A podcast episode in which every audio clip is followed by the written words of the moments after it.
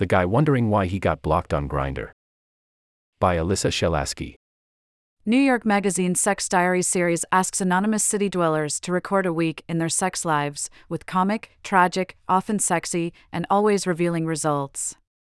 The column, which began in 2007, is the basis of a new docuseries on HBO. This week, an artist goes cruising and hooks up in the Greenpoint loft where he's cat sitting, 29, single, Brooklyn. Day 1 11 a.m. I arrive at my new home for the week. I have three roommates, so it was a no brainer when my friends offered to pay me to watch their cat in their enormous Greenpoint loft. The cat is gorgeous and friendly, and I immediately notice my friend's great record collection. I love music and make sound art from field recordings in my spare time. I'm also a freelance writer when I'm not at either of my part time gallery jobs, and with two deadlines this week, I'm looking forward to the solitary writing hours. As well as a neighborhood full of hot people.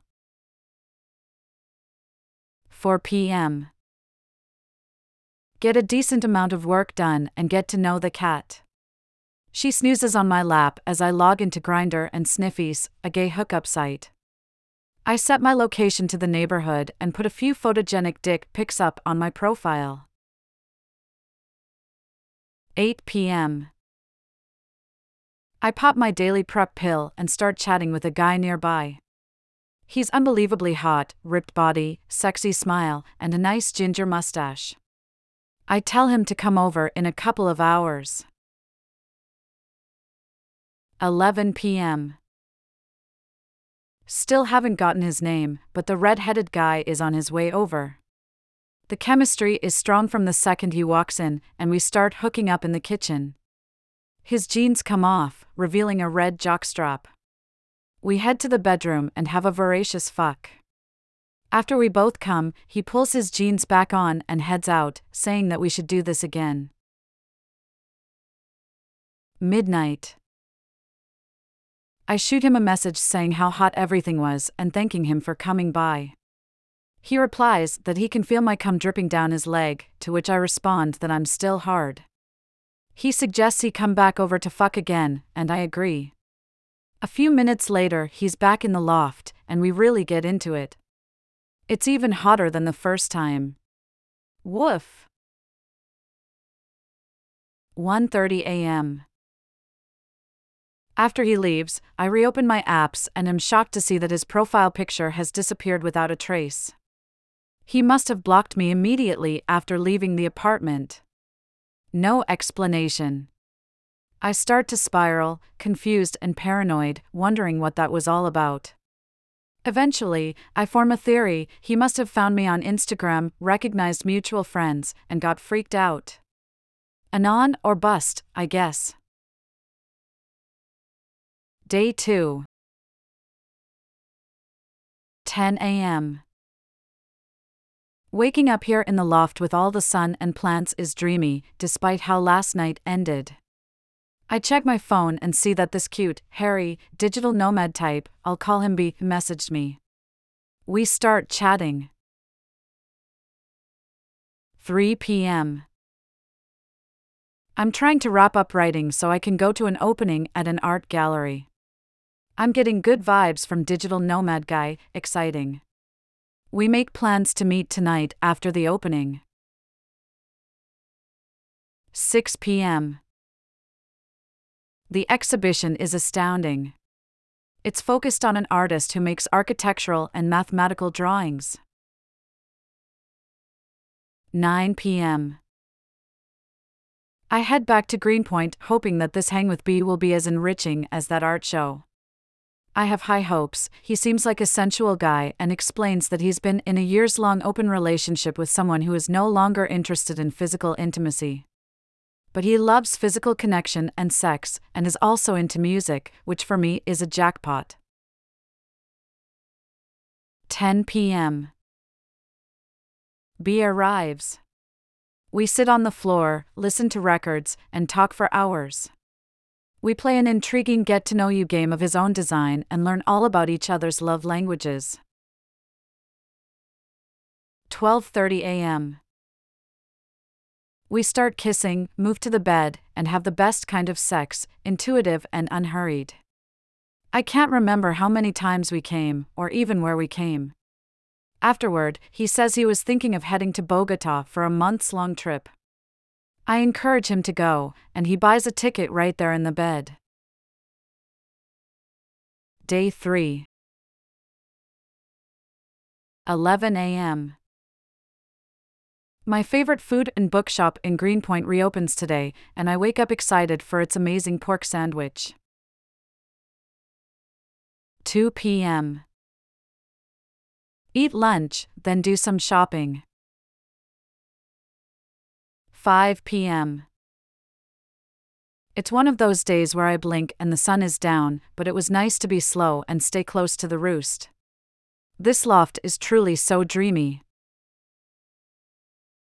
11 p.m. Decide to call it a night. I enjoy a joint from a dispensary nearby, read a bit, then turn the lights out.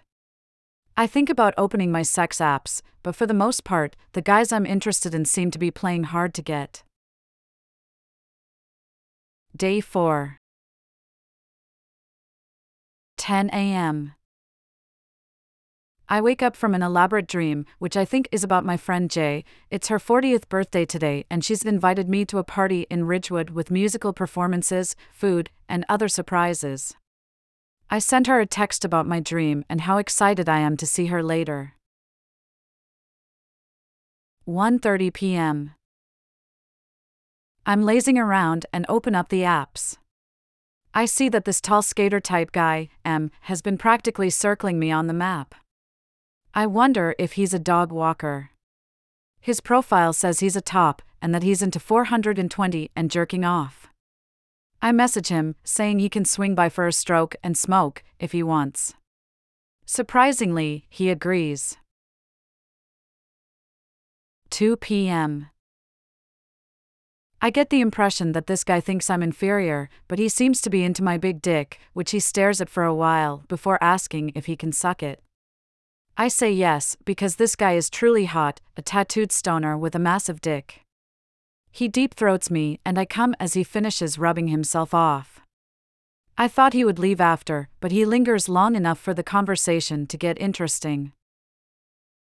I tell him about the red headed guy who blocked me, and it turns out he knows him too.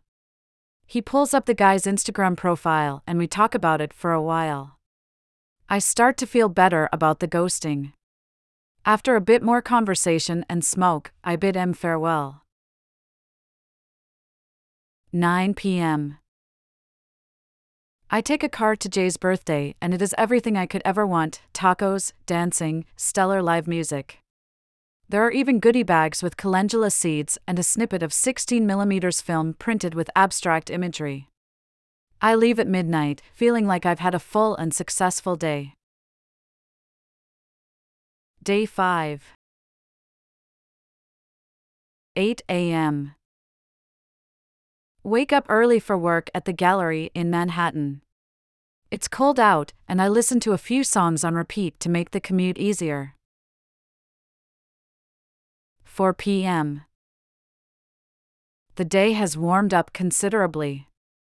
As I get closer to the end of work, I consider going to the Rambles in Central Park. After dark, it's an amazing cruising ground. 6 p.m. I skip the rambles and head back to Greenpoint. It's rare for me to not do something fun after work, but the loft and the cat are my best options. 8 p.m. I get comfortable in the loft and open up the apps. Everything looks normal until I see something troubling a photo of my penis in my bed, the photo that is currently my profile photo on Sniffies, being used by someone else. Ah. I always knew I had a nice dick, but for someone to use one of my dick pics to catfish people is deeply unsettling.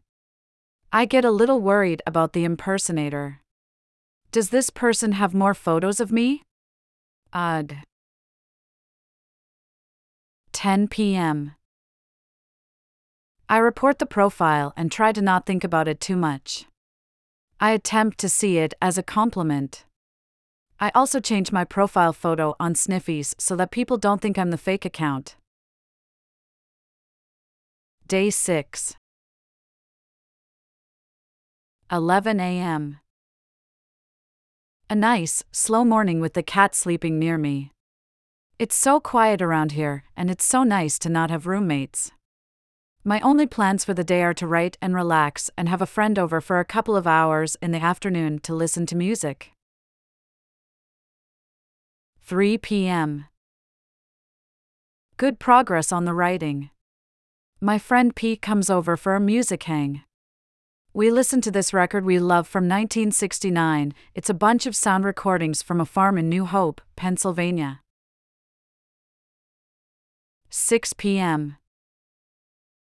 Grab dinner in Bushwick before seeing some experimental films nearby. 10 p.m. Head back to Greenpoint afterward. The warm weather entices me to stop at the cruising spot near McCarren Park.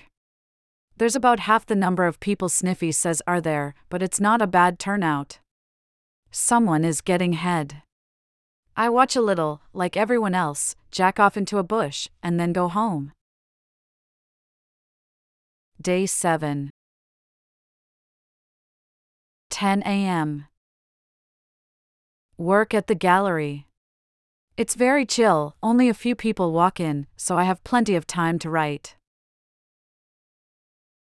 6 p.m.